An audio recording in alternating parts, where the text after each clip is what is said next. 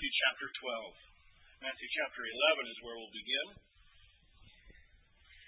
Matthew chapter 11.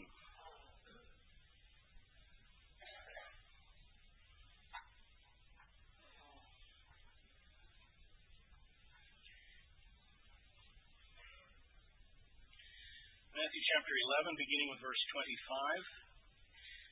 25. And I'll read through chapter 12, verse 8. Title of the message this morning is Jesus, Lord of the Sabbath. Matthew chapter 11, beginning with verse 25. At that time, Jesus said, I praise you, Father, Lord of heaven and earth, because you have hidden these things from the wise and learned, and revealed them to little children. Yes, Father, for this was your good pleasure. All things have been committed to me by my Father. No one knows the Son except the Father, and no one knows the Father except the Son, and those to whom the Son chooses to reveal him.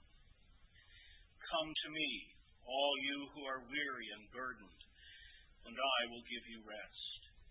Take my yoke upon you and learn from me, for I am gentle and humble in heart, and you will find rest for your souls. For my yoke is easy, and my burden is light. At that time, Jesus went through the grain fields on the Sabbath. His disciples were hungry and began to pick some heads of grain and eat them. When the Pharisees saw this, they said to him, Look, your disciples are doing what is unlawful on the Sabbath. He answered, Haven't you read what David did when he and his companions were hungry? He entered the house of God, and he and his companions ate the consecrated bread, which was not lawful for them to do, but only for the priests. Or, haven't you read in the law that on the Sabbath the priests in the temple desecrate the day and yet are innocent? I tell you that one greater than the temple is here. If you had known what these words mean, I desire mercy, not sacrifice, you would not have condemned the innocent. For the Son of Man is Lord of the Sabbath. Let's look to the Lord in prayer. Our Father, we're grateful for the blessings already this morning to be reminded and encourage our hearts and thoughts of your great grace and love for us in Jesus Christ how good it is to be reminded that you have given to us all that you require of us in Christ, that the work that saves is a work that you have done on our behalf. Father, we rejoice in your kindness to us, your patience with us. We rejoice in your grace and your mercy. And we praise you for it. We ask that you will enable us now to grasp perhaps a bit more further aspects of your kindness to us in Christ through this passage. We ask that your Spirit would be our teacher. We ask in his name. Amen.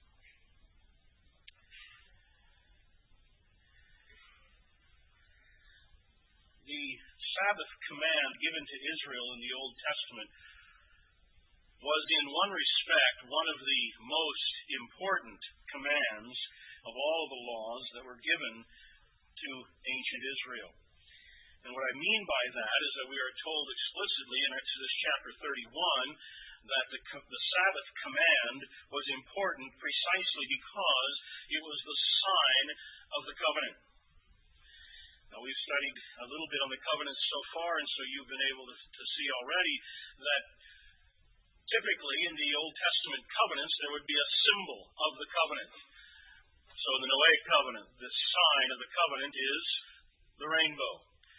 In the Abrahamic covenant, the sign of the covenant, the circumcision.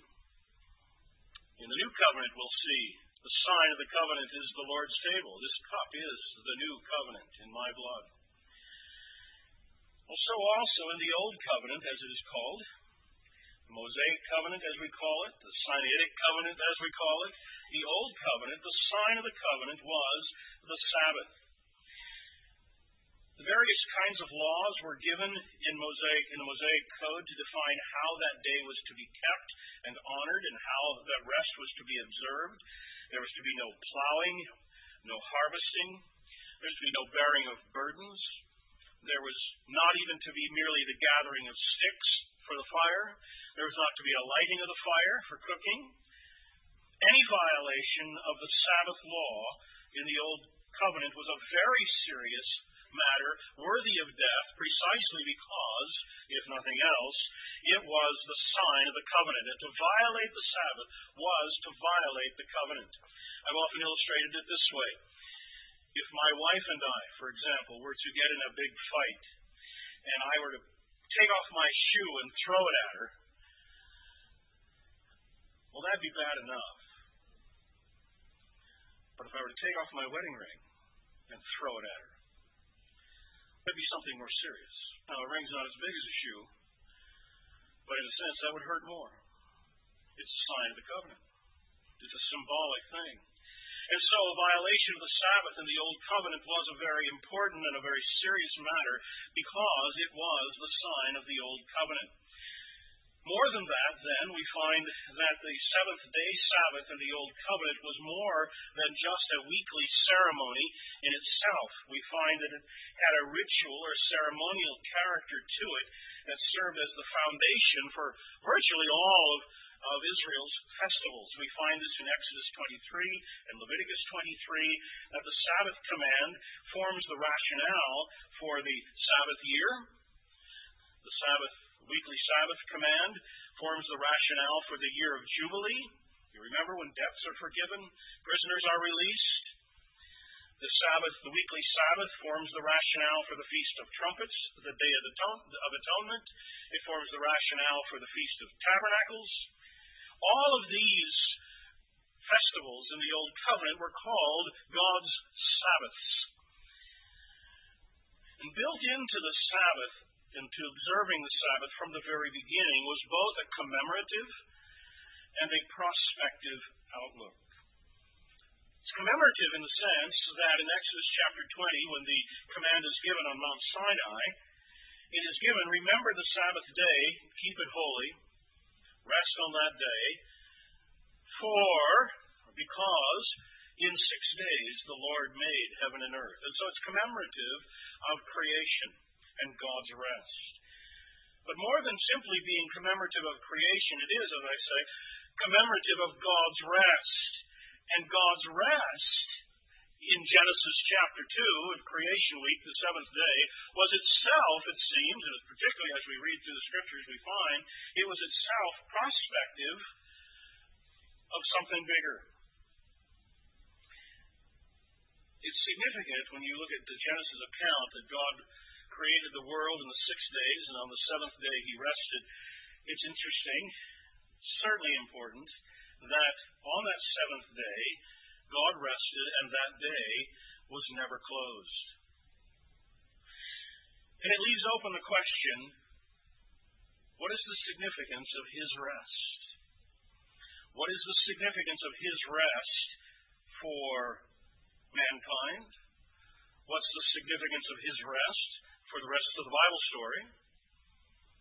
What's the significance of God's rest in terms of his purpose for humanity that he's just created? What is the significance of his rest on that seventh day? Later in the Old Testament, and we're just we just have the time this morning to just run through some reminders of these things, but later in the Old Testament we begin to read expressions like his rest, or God speaking, my rest then we find, as the Israelites enter the promised land, they are entering into their rest, or God's rest. God's rest that He had provided for them. Interestingly, when the Israelites are carried off into captivity in Babylon, we read that they found no rest there. And then later, we find in Psalm 95, for example, God calls his people. This is the passage that was Uh, recalled in Hebrews chapter 3 and 4 that we read earlier this morning. Psalm 95 calls God's people today, today, enter God's rest. And then we read in the prophets still later that there's a coming day, a coming age, an age of the Messiah, when the God's servant will come, David, God's servant, will come, and so on. And closely associated with that great hope of that messianic age is this note that that day will be marked by rest. It will be a day of rest. It will be a day of peace. It will be a day of the Messiah's blessing. The sabbatical year, and especially the year of Jubilee that I've mentioned already, just shout of this idea of, of a prospect of rest. The debts are forgiven. The prisoners are set free. The slaves are set free. So the Sabbath day was from the very beginning a symbol of rest that God would provide for his people. It's reminiscent of God's rest which itself is prospective of a rest that is to come. And that weekly reminder, that weekly Sabbath that was imposed upon Israel, was a reminder that the toil and the labor imposed on man by sin and a curse will at last one day give, give way to a day of rest that the Messiah will bring in. It's interesting in that regard that in the so-called second giving of the law in Deuteronomy chapter 5 when the Ten Commandments are issued again. When the fourth command is given, remember the Sabbath day to keep it holy. The command is not in this in Deuteronomy reaching back to creation, for in six days the Lord made heaven and earth and so on, seventh day rested. But rather in Deuteronomy it says, remember the Sabbath day, keep it holy. For we were slaves in Egypt, and God re, uh, redeemed us out of Egypt with a mighty hand, with a mighty arm. That is, the Sabbath is commemorative of redemption. And we began to get the feeling running through the Old Testament even that the Sabbath is prospective of this day of redemption, this day of rest to come. In fact, for fallen sinners, rest is redemption. And we find all of this built into the Old Testament. just Hints of it dropped everywhere throughout the Old Covenant scriptures. The Sabbath was a sign of the covenant.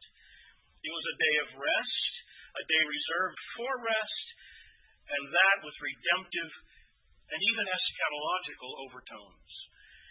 It is not a human rest merely, but a divine rest in which humanity will one day share. And so the Sabbath speaks of grace, it speaks of divine provision, and it speaks of redemption.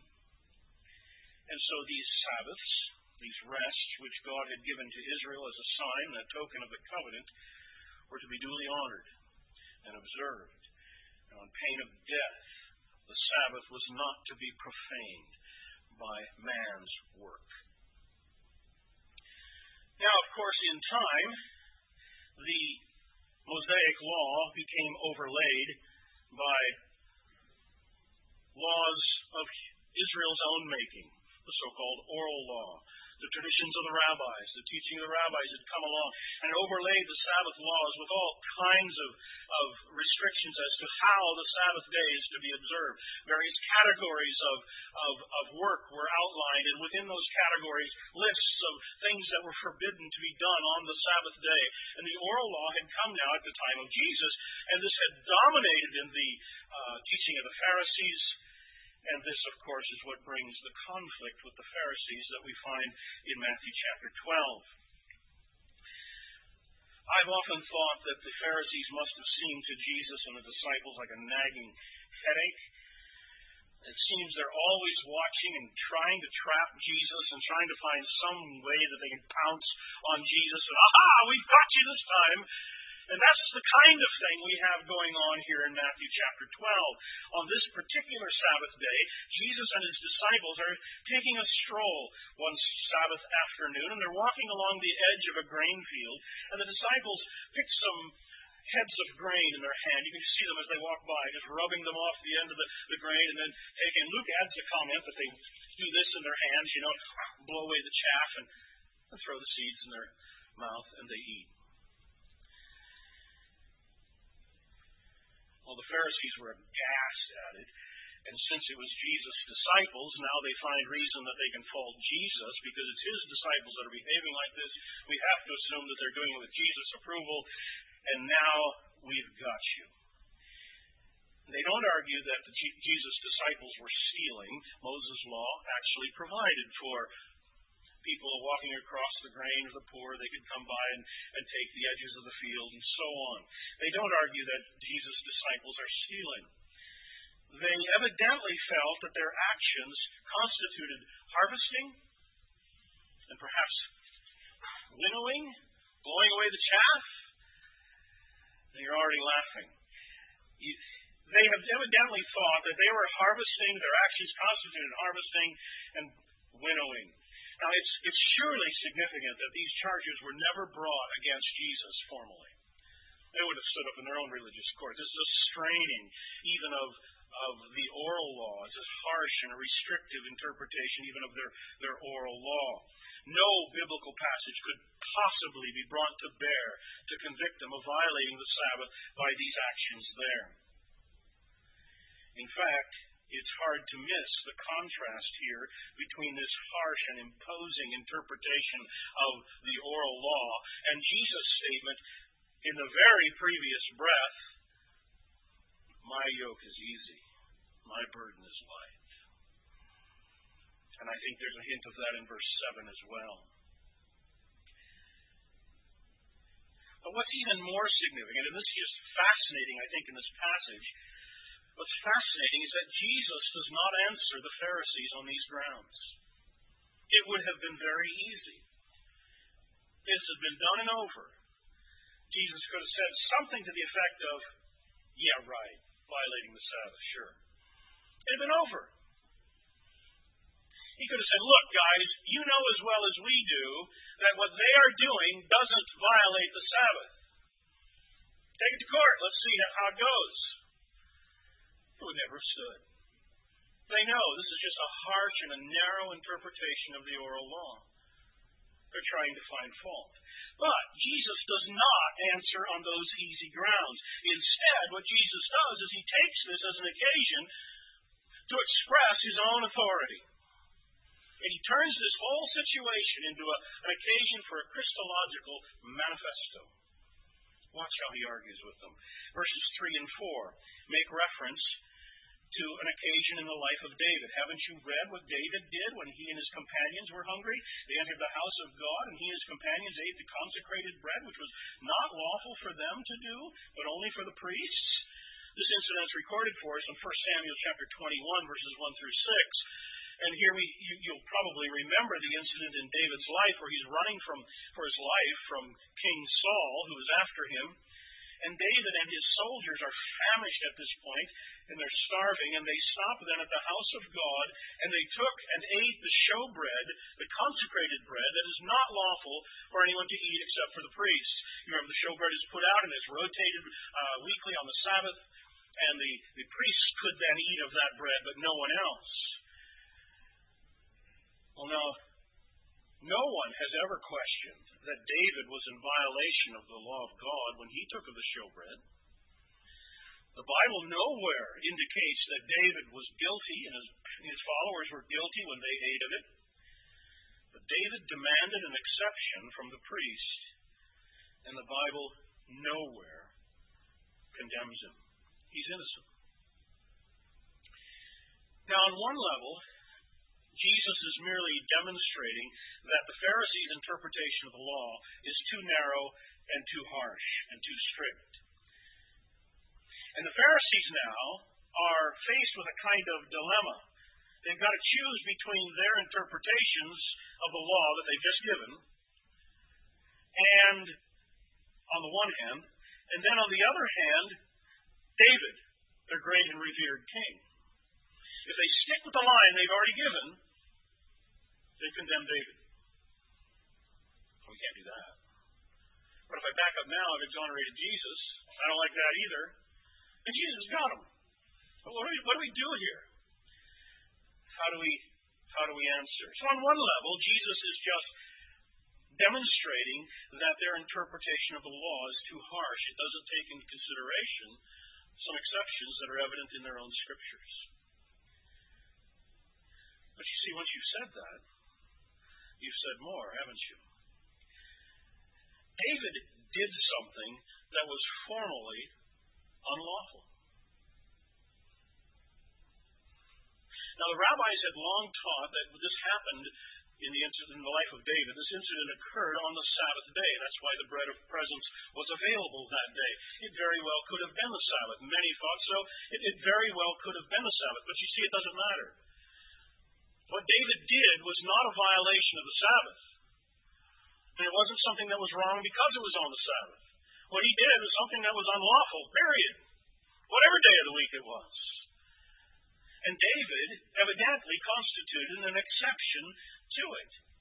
And whatever considerations now justified David's actions applied equally, by extension, to his followers, his men that were with him. Now, how do we explain this exception then? What is it that made David and his men innocent in violating the law that day? Well, many have tried to argue that, well, they, have argued on humanitarian grounds. They were famished, they were starving, and so mercy takes precedence over the formal, formal requirements of the law. I can't buy that for the life of me. Can you imagine God making an exception on any of the other laws like that? It certainly doesn't fit with Jesus' scrupulous attitude toward keeping the law. And more to the point, bringing it now to this occasion, Jesus' disciples were not starving. They're not famished. That's not the point here. Now, Matthew says they were hungry. Of course they were hungry. That's why they ate. Why else would you eat? He's not saying they were starving. And the point here is got nothing to do with keeping people from dying or anything like that. It seems that David, that Jesus is simply saying here, David was an exceptional case. So am I. The argument was not humanitarian, the argument was Christological. If David had a right to set aside legal requirements, Jesus is saying, I have more.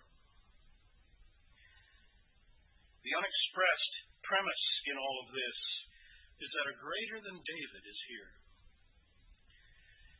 And apart from that underlying premise of Jesus' superior authority to David, the argument doesn't work. It, it fails. It's, it's a non sequitur.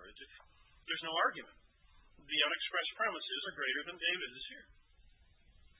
Now, if they didn't quite catch that yet, I imagine they're getting a little nervous at this point already, but if they didn't quite catch that yet, Jesus presses it further. The same argument, you see, continues in verses 5 and 6. Or haven't you read in the law that on the Sabbath the priests in the temple desecrate the day and yet are innocent? I tell you that one greater than the temple is here. Now, his reference here, of course, is to the activity of the priests who violate the Sabbath in a technical way. They violate the Sabbath every week, continuously. Every Sabbath they violate. There's not a Sabbath that goes by if the priests don't violate it. Why? Because they're working. They're working in the temple. But it's okay. It's not really a violation of the Sabbath because God has ordered that, right? God ordered that in the law that the priest should function on the Sabbath, although in one respect it's a violation of the law. The temple takes precedence over the Sabbath and ministry in the temple then is okay on the part of the priest because God has ordered it. So the exception is allowed simply because of who they were, priests, and because of the institution they're serving, the temple. Put it bluntly, temple trumps Sabbath.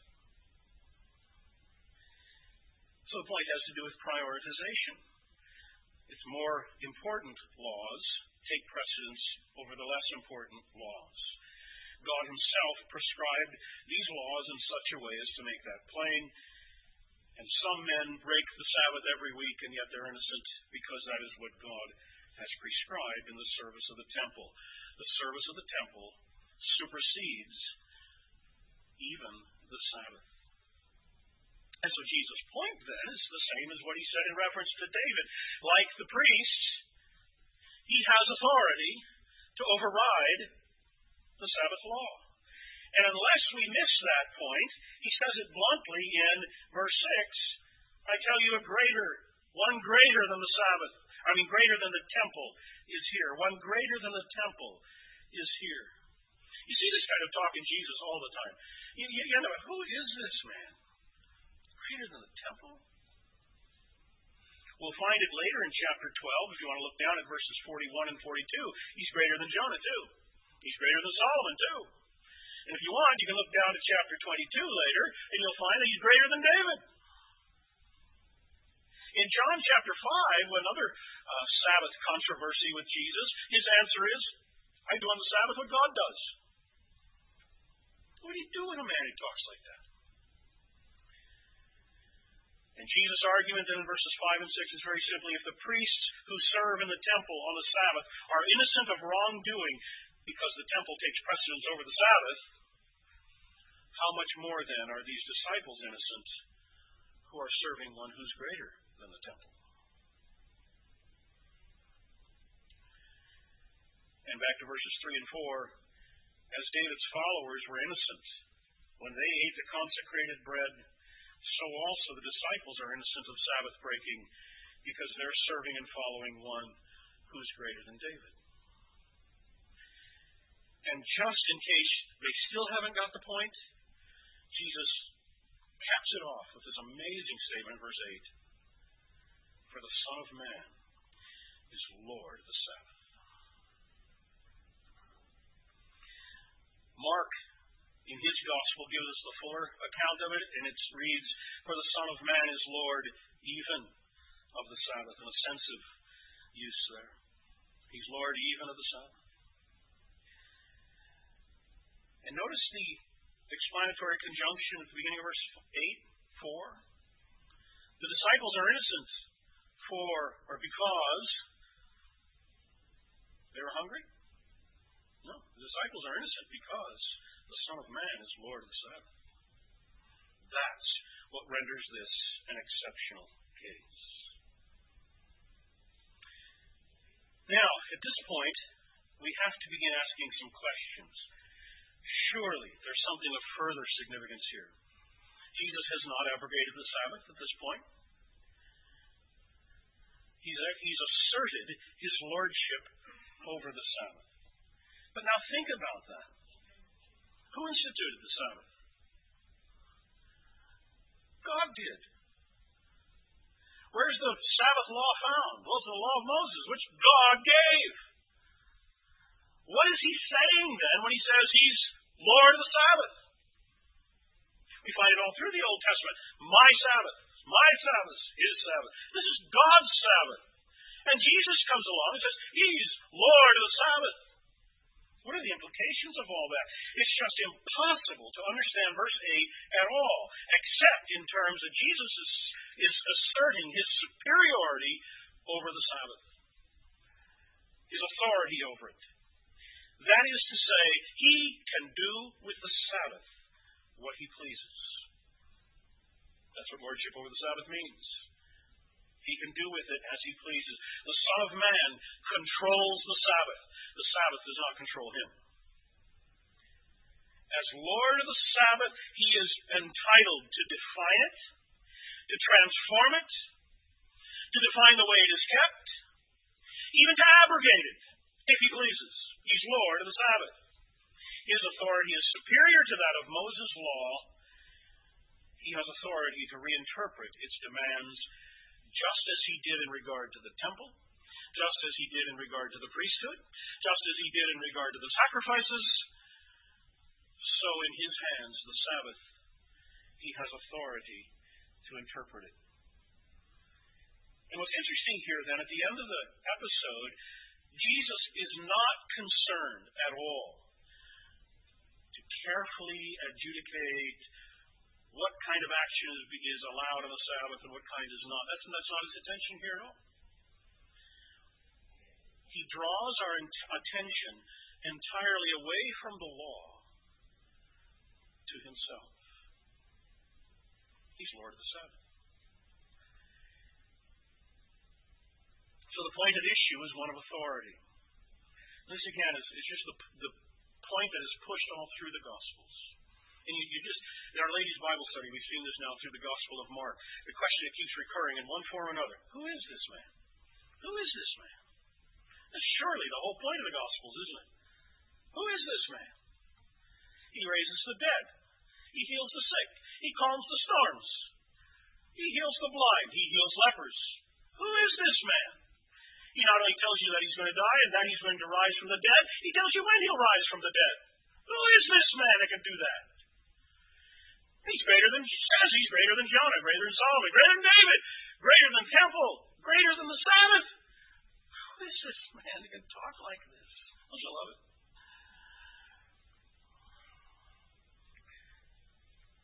The issue then is one of Jesus' unique authority. And it's not a coincidence, I'm sure, that it falls in the same context then with this in verse 25 of chapter 11, which is the Christological high point of Matthew's Gospel. The Gospel of John is known for teaching Jesus' deity and the rights and prerogatives that he has as deity. But there's nothing in the Gospel of John that surpasses what we have in Matthew 11:25 and following. No one knows the Father or the Son except the Father. No one knows the Father except the Son. They have mutually exhaustive knowledge, the unshared sonship of Christ.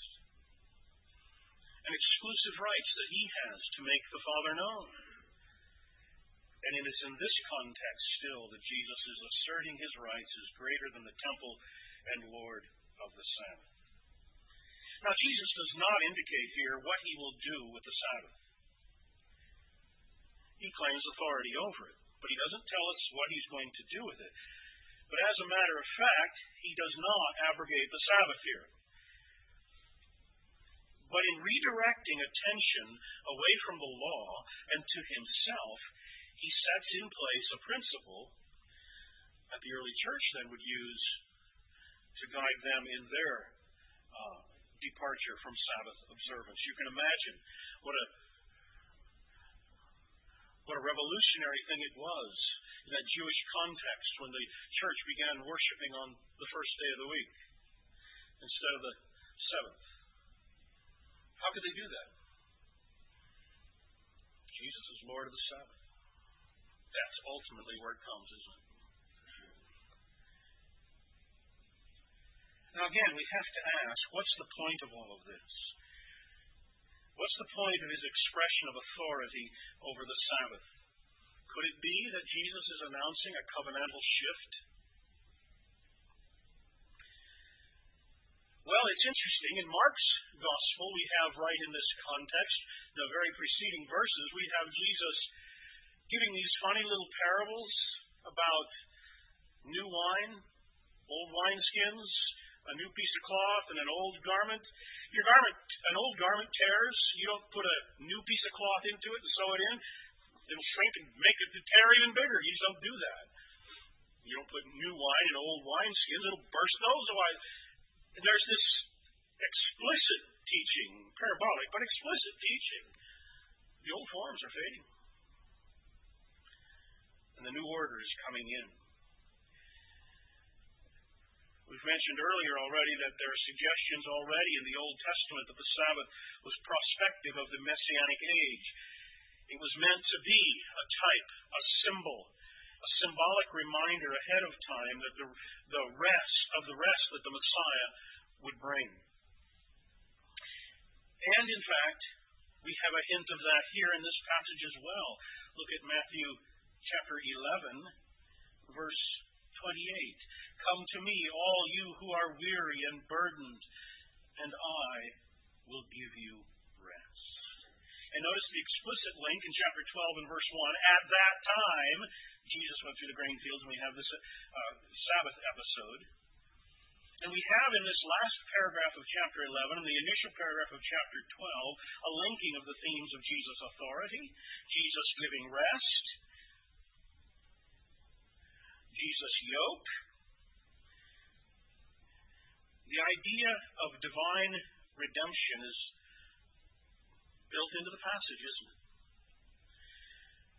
An interesting one, an interesting parallel sort of to this is in Luke chapter 4. You remember Jesus goes into the synagogue in, in Nazareth, and he takes the Isaiah scroll and he reads that passage from Isaiah chapter 61. God's anointed has come to proclaim the good news proclaim the acceptable year of the Lord, the year of Jubilee, the year of rest has come. He rolls it back up and says, This day the saying is fulfilled in your hearing. Again, the idea of, of divine redemption is not foreign to the idea of divine rest, but it's of a piece with it. For fallen sinners, rest is redemption. And this is exactly then the point that was made in Hebrews chapter 4. We don't have time to go to it now, but we read it earlier. You remember the whole argument in Hebrews chapter 3 and 4 turns on its historical reading of the Old Testament. The Israelites were promised rest, and they entered into Canaan, but though that one generation couldn't enter. And centuries later, the psalmist comes along and says, there remains a rest. Today, today, today you can enter rest. And the writer of the Hebrews simply says, look, if centuries later the inspired writer can say, there still remains the rest today, that wasn't it. There remains a rest. Be careful that you don't miss it like they did by unbelief. And the whole point is to show that this whole Sabbath rest theme has as its focus a Christological fulfillment, that our rest has come in the Lord Jesus Christ. Let's take the time to look at one passage, and you see this where Paul says this explicitly. Colossians chapter 2. Colossians chapter 2, verses uh, 16 and 17.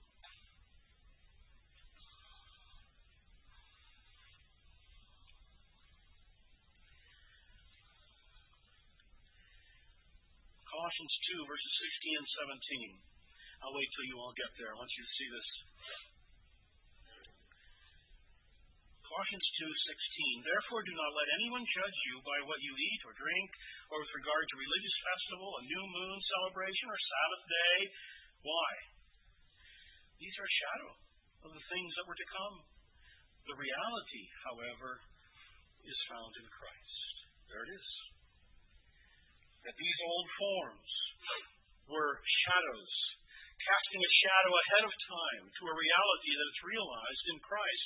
And so, in other words, just as Jesus brought about the reality of what was symbolized in the priesthood, and just as Jesus brought about the reality of what was symbolized in the temple, and just as Jesus brought about the reality that was symbolized in the sacrifices, and just as Jesus brought about the reality that was symbolized in the Passover, and just as Jesus brought about the reality of all that was foreshadowed in all these institutions, so also Jesus brings about the reality that was symbolized in the Sabbath. It foretold, it prophesied of a rest to come. And just as the prophets echoed that over and again of this time of rest brought in by the Messiah, so also now Jesus has brought about the reality of what was pictured in these old forms, including the Sabbath. And so Paul can write recklessly in, Ro- in, in Romans chapter 14. There are no holy days today. Well, okay, there are holy days. Every day is holy. If one man wants to observe one day as holy and love another, well, that's up to him. Let him make up his own mind. But these are irrelevant, non essentials. As Lord of the Sabbath, he has rendered the Sabbath irrelevant as a day. Its relevance has to do with what he has done and the rest that we have in him. Ultimately, the Sabbath was not about a day. Ultimately, the Sabbath was about a rest that is brought about in Jesus. And so the inspired New Testament writers speak of the old Sabbath in just reckless ways precisely because in the Lord Jesus, the Sabbath day had been transformed entirely. The shadow had given way to substance. And so Paul can write in, to Galatians, for example, don't go back, don't go, don't go back to Sabbath keeping. It's the weak and beggarly elements of the world. I wonder if I've labored on you in vain. Don't you realize the reality has come about in Christ? Why would you go back to that? The sign of the old covenant has given way to the reality of Christ in the new covenant. And the Sabbath no longer has significance as a day. Its significance is in that to which it pointed. It was a prophetic symbol that found its fulfillment in the redemption and the Redeemer who brought rest for his people. In coming to the Lord Jesus, we what? We cease from our works and rest and come in Him to share in God's rest. And so, like the entire Old Covenant system, it was a shadow that now gives way to the reality that's in Christ. It struck me this way this this this week, thinking through all of this again. What a fitting picture of salvation rest is.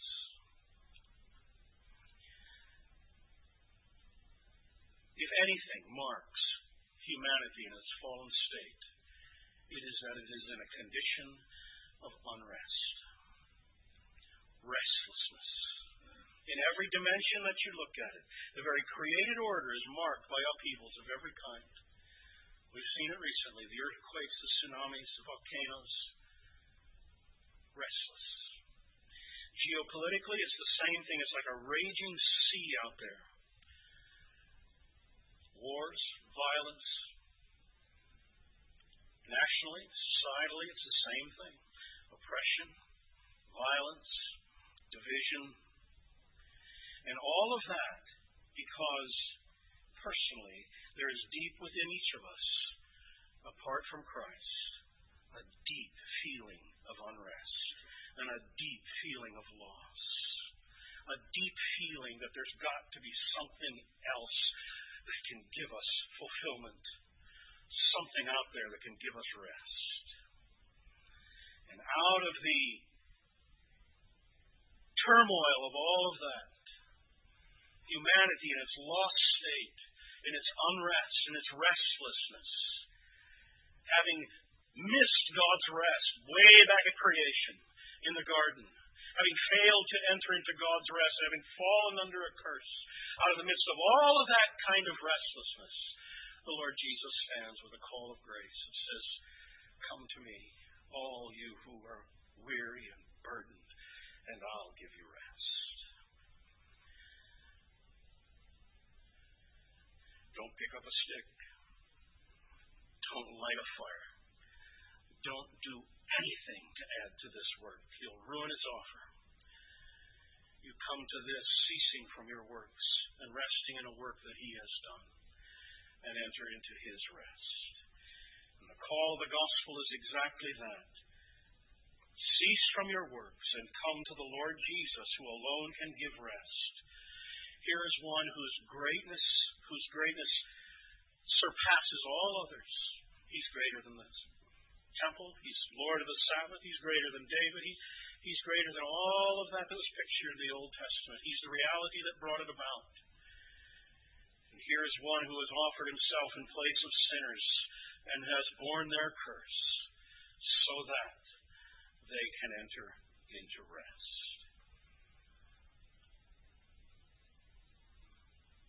But there's still more, and we can't chase it any further except just briefly to mention it.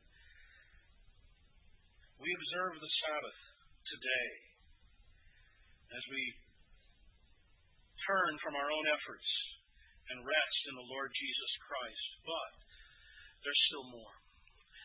There's more to come. We, we observe the rest today. We enjoy God's rest today. But then again, we do not. Isn't that right? We have forgiveness of sins. We have access to God. We enjoy God's presence by the indwelling Spirit. We have a sense of God's love for us as His children shed abroad in our hearts by the Spirit. We've entered into rest, certainly. But then again, we have not. There's more to come. There's both the now and the not yet. What we have today is just the first installment of it all. And so, as we said, the prophets speak of a day of rest that is coming, a day of peace, a day of safety in which we dwell in the immediate presence of God. We're there now. The New Testament writers go to pains to tell us we're there now. But it's quite evident that we're not quite there now, after all, are we? We're not there fully. There's the now and the not yet. And in fact, we find then in the book of Revelation, we who have followed the Lamb, I love this statement, Revelation 14, verse 13. We who have followed the Lamb will one day find rest from our labors. And that, in contrast, verse 11, to the wicked, who in the end will have no rest, day or night, forever, but suffer continuously under the torments of divine judgment. In contrast, we find rest for our labors. Don't you love that? And Revelation describes for us what that looks like in some ways. No more pain, no more crying, no more sickness, no more tears, no more curse. And we find there that we will rest in the very presence of God, and we're told there that one thing that is not there is the temple. The temple is not there because God and the Lamb are its temple. And resting and basking in the presence of God Himself, at last we will have found ultimate. This to which the Sabbath pointed. So the Sabbath then pointed forward to a rest giver, a redeemer, one who would usher us into the joy of God's rest. He came, He did the work Himself. We dare not work. We rest in the work that He has done, and we do that with an eye to heaven in anticipation of a fullness of rest to come. And so the cry of the church remains Come, Lord Jesus, come. Amen. Let's pray. Our Father, what a feast for us you have in your word. We love to see ever more and more the wonderful presentations of the Lord Jesus that you have for us. We come by it all to love and appreciate Him more and to trust Him more firmly. We thank you, Lord, for the rest that we have in Him. What a glorious thing it is for us to be able to rest in a work that He has done and to, in a very real sense, enter into your rest. How we look forward to the day when that rest will be in full. We ask that you would hasten that day. Jesus' name we ask.